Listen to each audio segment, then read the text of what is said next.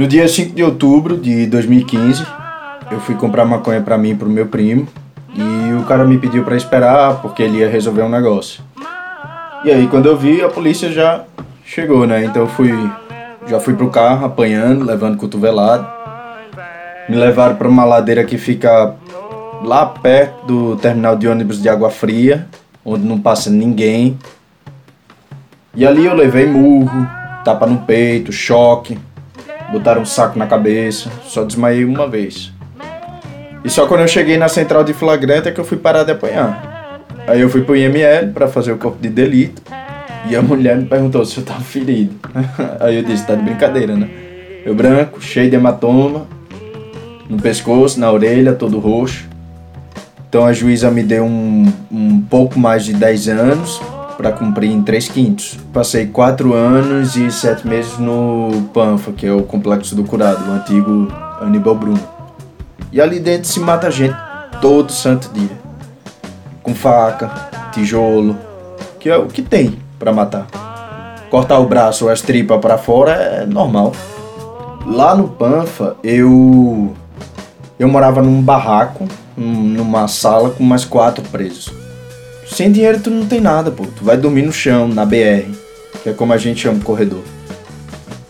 Eu paguei 3.500 reais para comprar um barraco. Paguei a quem? Ao dono do barraco, que morava nele. A cadeia vale o que tem fora dela, quem tem dinheiro pode tudo. Os presos que têm dinheiro já recebem a sua carne, que é desviada da comida que vai ser servida para todo mundo. O dono de um bairro, da Zona Sul, morava num barraco que tinha chuveiro elétrico, cama box, ar-condicionado, geladeira, exaustor. Agora me diz, como é que tudo isso entra? A polícia que deixa. Tinha um cara lá pagando três anos por roubar um saco de leite. Um cara desse não era nem para entrar, pô. Ali só tem leão, que é traficante, assaltante, latrocida, homicida, estelionatário. Não existe justiça não. Isso é fantasia que o país cria para iludir quem é idiota e quem acredita. São mais de 2 mil homens, onde tem 900 vagas. Não existe essa coisa de ressocialização. Ali é todo mundo bicho. Ninguém sai bom. Olá, eu sou Luciana Veras, repórter especial da revista Continente, e este é o Trópicos 6 Neste episódio, eu converso com Marília Montenegro, professora de Direito Penal, Criminologia e Gênero na Unicap e na Faculdade de Direito do Recife, da UFPE.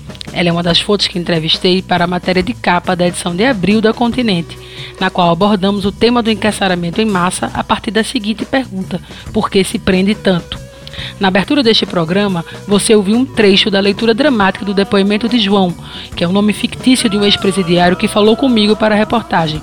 O texto foi adaptado especialmente para o Trópicos e recebeu a bela interpretação do ator Bruno Parmera, do grupo Magilute, a quem agradeço e muito pela colaboração. Antes de partirmos para a entrevista, vale reforçar que em tempos da pandemia do novo coronavírus, este episódio, assim como os próximos, foi gravado de forma remota, cada uma na sua casa. Por isso, de antemão, pedimos desculpas se você notar diferenças na qualidade da gravação. Junto com a Doravante Podcasts, nossa parceira na produção do Trópicos, estamos trabalhando para continuar entregando os episódios de 15 em 15 dias, sempre às quartas e da melhor forma possível. Obrigada, Marília, por ter aceitado o nosso convite para participar do Trópicos número 6. Estamos gravando esse episódio à distância, claro, porque estamos nessa vida sob quarentena, em distanciamento social, em isolamento, aprendendo a conviver dessa forma. E Queria começar a nossa conversa fazendo para você a indagação que trouxemos no título da reportagem, que está nessa edição de abril do Continente. Por que, é que se prende tanto no Brasil, Marília? Luciana, primeiro quero agradecer tanto a você como toda a equipe aí da revista Continente por estar nesse esforço né, da gente tentar dialogar e trazer esses diálogos à distância e fazer dessa distância, ao mesmo tempo, um local de aproximação. E eu acho que por trás dessa pergunta tem uma outra questão: em que condições a gente prende no Brasil? Como essas pessoas estão presas? Em que locais elas estão presas? E o que é que isso significa para a gente? Então, o sistema prisional ele é um sustentáculo do sistema econômico. Né? Em, em qualquer lugar do mundo, a gente não pode fazer uma leitura desse sistema prisional sem pensar que ele sustenta o nosso sistema econômico. Eu acho que a gente prende tanto para manter um sistema prisional diante de um país que tem um sistema econômico que gera e fomenta uma desigualdade social tão grande. Né? Então, eu acho que essa é a primeira provocação que a gente tem que fazer, porque muitas vezes a gente aparta ou trata de forma distinta o sistema prisional do sistema econômico. E aí, quando a gente pensa quais são os crimes que mais prendem no país, eles têm uma correlação direta né, com os crimes patrimoniais. É, ainda prendemos pessoas por furto, né, que é um crime sem violência, sem grave ameaça, e esse dado ainda é maior entre nós mulheres também. E aí vem esse segundo ponto da sua pergunta. A gente não só prende muita gente, mas como os locais de prisão são lugares que não são lugares construídos para seres humanos, né? ou, ou as condições que aquelas pessoas vivem, é, pelo que está relatado e relatado pelos próprios órgãos estatais nossos, tanto o Judiciário quanto o próprio é, Congresso Nacional, é, reconhece o Estado para a gente é, de coisa inconstitucional do sistema penitenciário brasileiro. Né? Então, Marília, a gente tem, na verdade, uma população carcerária de mais de 770 mil pessoas no Brasil. Até um dado que eu trago na matéria, é maior do que a população de Aracaju, por exemplo, a capital do Sergipe. Esses dados são do Infopen, que é o Levantamento Nacional de Informações Penitenciárias, ligado ao DEPEN, Departamento Penitenciário Nacional, e informam que o Brasil é o terceiro país em população carcerária no mundo, atrás apenas dos Estados Unidos e da China. A gente tem milhares de presos em condições completamente desumanas, como você colocou. Então, eu queria te pedir que nos guiasse numa breve, digamos assim, regressão histórica, porque essa sanha punitivista do Estado brasileiro, ela tem, claro, raízes no período escravocrata, não é isso?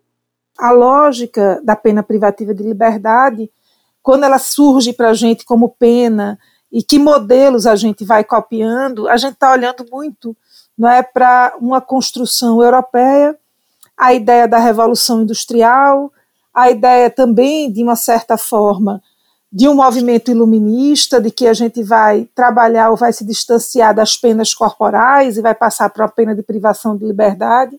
Quando a gente faz essa leitura para do, da pena privativa de liberdade, ela, quando é importada para o nosso país, a gente está trabalhando com um sistema escravocrata. E aí a ideia da gente pensar assim, que a gente vai docilizar uma mão de obra para que essa mão de obra trabalhe tantas horas no sistema prisional e possa construir aí um sistema econômico, essa situação é muito descolada da realidade brasileira ou latino-americana. Então a gente no Brasil estava falando que a docilização abre e fecha aspas desses corpos com a expressão lá de Foucault em Vigiar e Punir, ela estava sendo feita dentro das senzalas. E aí, quando a gente mistura isso, faz com que a gente possa pensar é, como isso reverbera até hoje na lógica do sistema prisional. Como parece que a nossa sociedade não aceita né, que a gente exija o mínimo de estrutura dentro do sistema prisional. A ideia do saneamento básico, a ideia da água potável, é, a ideia do direito ao banho. Como é que eu aceito que aquela outra pessoa passe por condições que eu não poderia passar, que meu irmão, que o meu vizinho não poderia passar, que meu filho não poderia passar, que muitas pessoas acham que a gente poderia e deveria reduzir a idade penal, quando a gente desconhece o total situação que é as unidades, e eu vou usar um termo inapropriado legalmente, mas totalmente apropriado com a realidade, as unidades prisionais dos adolescentes e das adolescentes. Quantas e quantas mães têm que buscar seus filhos adolescentes mortos? Foram entregues ao sistema para se ressocializar e o que volta para essa mãe é um corpo. Às vezes o corpo descolado, é, ou fatiado, literalmente, dentro do sistema, tirado a cabeça do seu filho e entregado a cabeça longe do seu corpo. Qual é a cor do corpo desse adolescente cujo corpo é entregue para sua mãe fatiado? Vamos fazer um exercício. Você, eu e quem está escutando a gente, ou quem vai escutar a gente. Se a gente fechar o olho por alguns segundos e imaginar andando, né, saindo da nossa casa nesse período de quarentena e andando por uma rua da nossa cidade. E aí a gente se, a gente se imagina vítima de um crime. Aí agora a gente pode olhar bem fixamente para essa pessoa que está cometendo um crime contra cada um de nós que está pensando sobre isso agora. Aí a pergunta para cada pessoa que está fazendo esse exercício é quem vocês encontraram. E aí a gente vai ter que fazer um exercício de que construção é essa. E essa construção antecede muito o dado do sistema prisional. Essa construção está dentro do que move o nosso medo. Então, quando a gente pensa, por exemplo, e aqui cada um, obviamente, pode ter encontrado uma resposta, mas eu acredito que as pessoas que estão nos ouvindo, se são do gênero masculino, elas têm muito mais dificuldade de pensar num crime sexual. Se essa a pessoa que está escutando é do gênero feminino, o crime sexual ele vai estar muito presente nesse medo de sair na rua. Agora, independentemente da gente ter pensado num crime sexual, num crime patrimonial, num crime contra a integridade física ou até num crime contra a vida, nesse momento que a gente se vê andando pela nossa própria cidade e tendo medo, essa pessoa que a gente tem medo, parece que ela vai ter para a gente, ou ela vai representar para a gente um gênero muito definido. E vai representar para a gente uma cor muito definida. Quem são as pessoas que vão ser mais abordadas pela autoridade policial? Quem são as pessoas que vão sofrer baculejo todos os dias nas nossas ruas? Quem são as pessoas que têm que dar uma nota fiscal porque estão carregando um produto e tem que provar que aquele produto não foi furtado? Não por acaso, a metáfora da prisão como um navio negreiro ou como uma senzala contemporânea foi recorrente nas conversas que travei com todas as fontes dessa reportagem. Em Haiti, canção composta por Caetano Veloso e por Gilberto Gil para o álbum Tropicália 2, que saiu em 1993. Um, menos de um ano antes, ocorreu a chacina de Carandiru, quando 111 presos morreram e nenhum policial da Polícia Militar de São Paulo pereceu. Então, só lembrar um pouco a letra que a gente trouxe no texto: 111 presos indefesos, mas presos são quase todos pretos, ou quase pretos, ou quase brancos, quase pretos, ditam pobres. E pobres são como podres, e todos sabem como se tratam os pretos. Recentemente, e aí a gente teve um episódio né, num, num colégio aqui, da zona sul da cidade, que tomou uma repercussão enorme nos meios de comunicação do país inteiro e até fora dele, de um adolescente que para fazer concorrer ao orador de alguma coisa na turma, ele vai fazer, né, uma, uma vamos dizer assim, uma homenagem a Hitler, né, e ao discurso nazista. E a gente fica pensando que que isso, essa estrutura com relação às questões raciais elas também e são, na maioria das vezes, negadas no nosso país. Né? E aí a gente percebe como os bairros ainda são, são divididos por nome de engenhos, né? como o comércio às vezes se pontua, é como se a gente tivesse ainda um orgulho desse momento, do momento em que a gente não reconhecia seres humanos como seres humanos em que a gente submetia seres humanos à, à, à condição que submetíamos como país. Não é? Então, pensar nessas questões de como a gente nega né, o racismo, como a gente ainda. O que é que significa o sistema prisional? Né? Ele parece que. Que dado histórico para a gente quando a gente entra no sistema prisional? O que é que vem na nossa cabeça? Vem a imagem do navio negreiro, vem a imagem da senzala, né? quando a gente entra naquele espaço, o que é que vem para a gente? Aquela condição, aquelas pessoas empilhadas uma em cima da outra, a possibilidade de não dormir, a negativa do acesso à água, né, a negativa de uma comida de qualidade. Então, talvez várias pessoas que estejam naquele colégio falando sobre a condição ou se colocando naquela condição possam ser herdeiros dos engenhos de Pernambuco. Qual seria a importância da gente falar sobre encarceramento em massa sobre essa população carcerária do Brasil, sobre quem prendemos e por que prendemos, no momento em que estamos todos nós confinados, que estamos todos nós a refletir sobre uma liberdade que não mais temos por hora de ir e vir. Você estava falando, eu estava me lembrando da, das falas do ministro da Justiça, que estava dizendo que não tem que a gente precisa se preocupar com o sistema prisional, que é um ambiente de relativa segurança em relação ao coronavírus, pela própria condição do preso estar isolado.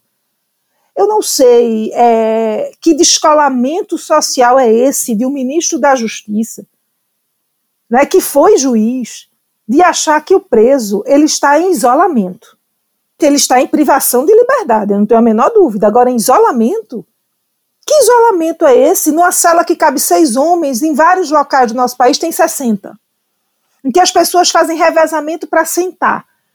Tem um pesquisador é, brasileiro que trabalha com, com segurança pública que eu admiro muitíssimo, que é Felipe Freitas, que ele vai discutir, inclusive, essa questão: será que as pessoas não estão entendendo que eles estão discutindo pena de morte e que a pena de morte ela não é admitida na nossa Constituição brasileira? Será que quando eu estou dizendo que se aquelas pessoas estão seguras naquele ambiente, no lugar que a gente não tem, que escassez de água, muitas vezes não existe água potável, que a gente está falando de ausência de sabão, a gente está falando da morte dessas pessoas? E não é uma morte, como diz Felipe, por algo que vai. Ah, é um terremoto, ah, é uma situação inesperada. Não, é algo anunciado. A gente sabe que vai acontecer. E saber que a proibição de visita, não é que é algo, obviamente, que, que tem que ser pensado, mas a proibição de visita significa o não comer de muitos presos que estão ali. Significa o não ter roupa limpa, significa o não ter sabão. Porque quem leva o sabão, quem leva o sabonete, quem leva a água mineral para o sistema prisional é a família que leva não só o Estado brasileiro pratica necropolítica, como ele se ausenta da sua própria condição de Estado nas unidades prisionais. Então, são as próprias famílias, como você pontuou, que mantêm as pessoas lá. Uma das pessoas que ouvimos para a reportagem que quem o manteve lá foi a mãe, que gastou cerca de 35 mil reais nos quase cinco anos em que o seu filho foi preso, para poder garantir ao menino um, uma mínima condição, né, um barraco, como eles chamam, uma cama, uma mínima condição de alimentação para que ele não sucumbisse. Eu queria pedir só para a gente se despedir, que vocês nos dessem alguma indicação, de repente, de algo ligado a esse assunto que acabamos de discutir. Pode ser um livro, pode ser um filme, pode ser uma pesquisa, enfim, um autor, algo que você acha que ajude a ampliar o horizonte da nossa discussão e trazer para mais e mais pessoas essa necessidade de falar sobre isso. Joia, Luciana, assim, eu vou fugir um pouco do tema, mas ao mesmo tempo ter tudo a ver com ele, tudo a ver conosco. É, eu acho que nesse momento Paulo Freire ele nos, nos chama muito, né? É, eu acho que tanto pedagogia do oprimido como a pedagogia da autonomia, ou tantos outros livros que Paulo Freire vai colocar para a gente, esses processos é, dessa relação de quem é o opressor, de quem é oprimido, das questões de gênero, de raça e de classe no nosso país, como todos esses processos, e Paulo Freire está, embora falando para um outro momento, ele está muito vivo nesse momento, ele está tão vivo né, que nós somos convocados a descredenciá-lo todos os dias pela é, uma atual política que se coloca no nosso país hoje. Então, acho que a gente, como pernambucana, como pernambucano, é, Paulo Freire nasceu aqui, né, viveu grande parte da sua vida aqui, aqui em Casa Amarela, e as reflexões que ele traz dessa condição dele e da condição do que ele passou no nosso país, simplesmente por desejar alfabetizar pessoas, simplesmente por mostrar às pessoas adultas que era possível alfabetizar e era possível tensionar o local opressor oprimido. E o que isso significou para a gente e o que isso incomoda até hoje é esse questionamento de Paulo Freire e esse ato revolucionário de Paulo Freire que foi alfabetizar adultos no nosso país. Então, acho que pedagogia do, do oprimido, pensando no livro dele que se torna não é mais conhecido mundialmente, e no último livro, A Pedagogia da Autonomia, é, eu acho que traz muito para a gente nesse momento. São livros que estão abertos para a gente, são livros que a gente é, tem acesso fácil, de uma leitura também muito boa para a gente fazer e pensar nesse momento. Então, eu chamo um pouco da pedagogia, eu chamo um pouco da educação, embora Paulo Freire não tenha discutido o sistema prisional, tudo que ele discute tem a ver com o sistema prisional do nosso país também. Então, acho uma leitura importante, especialmente para a gente como pernambucana, como pernambucano, falando no, no, no instrumento nosso aqui no, do nosso estado, que é a revista Continente. É, eu acho que em termos de, de filme, documentário, tem muita coisa que a gente pode ser provocada. Tem dois documentários de Maria Augusta Ramos, que é Justiça e Juízo, que ela nos provoca em muitas coisas. É, ela usa, usa a câmera filmando a audiência, o sistema carcerário, juízo envolve os adolescentes e justiça envolve o sistema de adultos, e a gente pode dar um entender um pouco quem é essa população carcerária, o que ela passa, qual a relação do judiciário com essa população carcerária. E aí a gente também pensa um pouco outras questões, que a gente fala muito da polícia, né? muito da polícia, e às vezes a gente não discute os outros eixos que movem o sistema é, prisional brasileiro. Então acho que Maria Augusta nos provoca. E mais recentemente, que está todo mundo é, sendo, né, a, nesse momento que está todo mundo vendo, muito Netflix, etc., tem um filme que nos provoca bastante também, que é o, o filme O Poço, para a gente pensar que andar a gente está, né? em que andar nós estamos e qual a nossa relação com os outros andares aí nessa estrutura social que nós vivemos. Obrigada, Marília, por ter disponibilizado uma parte de uma manhã sua de quarentena, para que a gente possa pensar em ressocialização, uma ideia, a gente precisa discutir esse sistema que está em vigor no Brasil. E essa discussão precisa ir além da reportagem da revista, precisa ir além do Trópicos, precisa ir além, precisa estar na casa de todas as pessoas que nos ouvem, e mesmo para quem não nos ouve, mas que se um dia se deixar tocar por esse assunto, que pesquise, que estude, que leia e que se junte a quem entende que discutir o encarceramento em massa é, na verdade, discutir o Brasil. E se a gente não discutir isso, a gente vai se encaminhar cada vez mais para um país cuja abissal diferença entre suas caixas sociais só vai é, perpetuar uma engrenagem em que boa parte dessas pessoas vai perecer sem ser reconhecida como cidadão. Todas essas questões que estão aqui postas é, para a gente, nesse momento, elas são imprescindíveis. A gente precisa levar isso para todos os lugares, né? porque muitas vezes as pessoas estão muito apartadas no seu dia a dia é, do que acontece no sistema prisional brasileiro, ou pensar nesse sistema prisional junto com esse sistema econômico. Eu acho que tudo isso precisa estar discutido de uma forma mais ampla, né, para que a gente possa se pontuar, mesmo que seja para se pontuar pela manutenção desse sistema, mas se pontuar consciente do que você está optando, por que espaços a gente está escolhendo para que exista na nossa cidade, para onde estamos mandando pessoas que nascem no mesmo estado que nós, né, mas que tiveram oportunidades tão distintas é, na vida.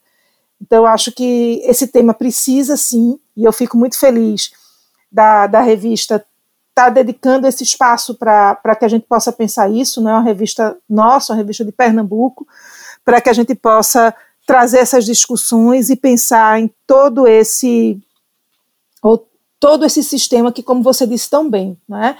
entender o, o sistema é, prisional brasileiro é entender o nosso país, não é?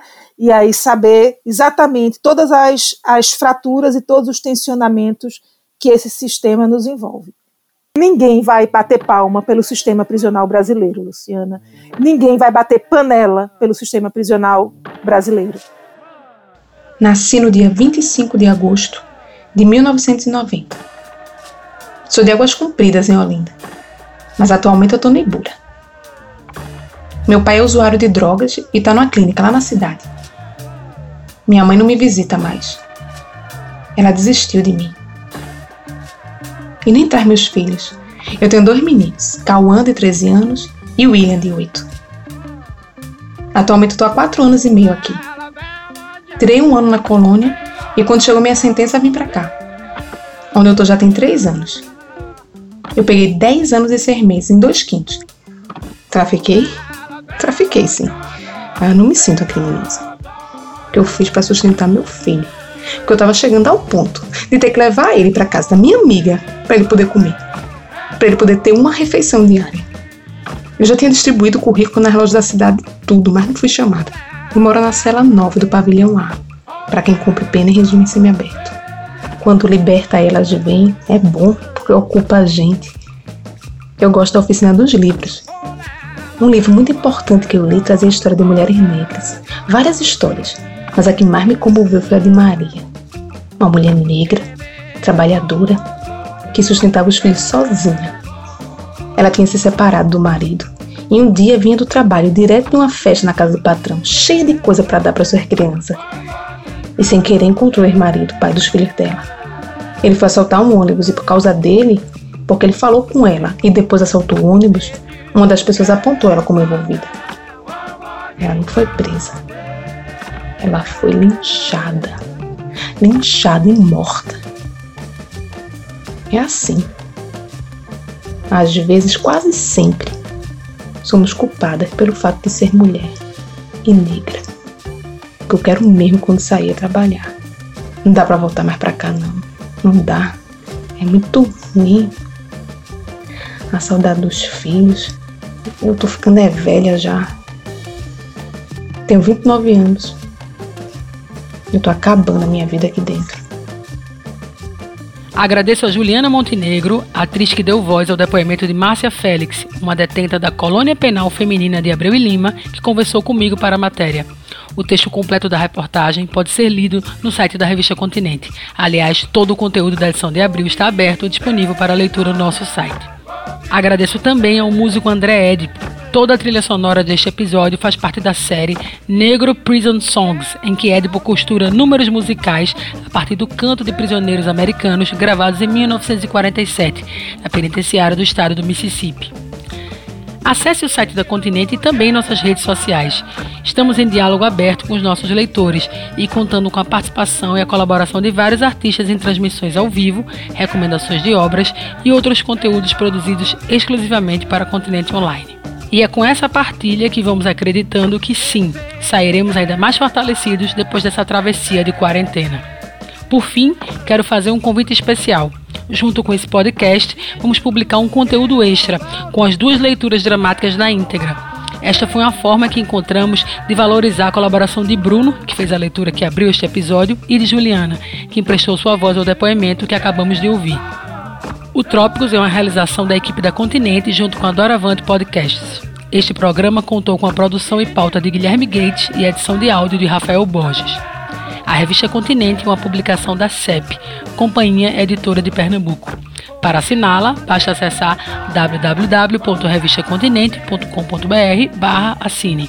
Um grande abraço, um beijo virtual com força e amor e até breve. Fiquem em casa, vai passar.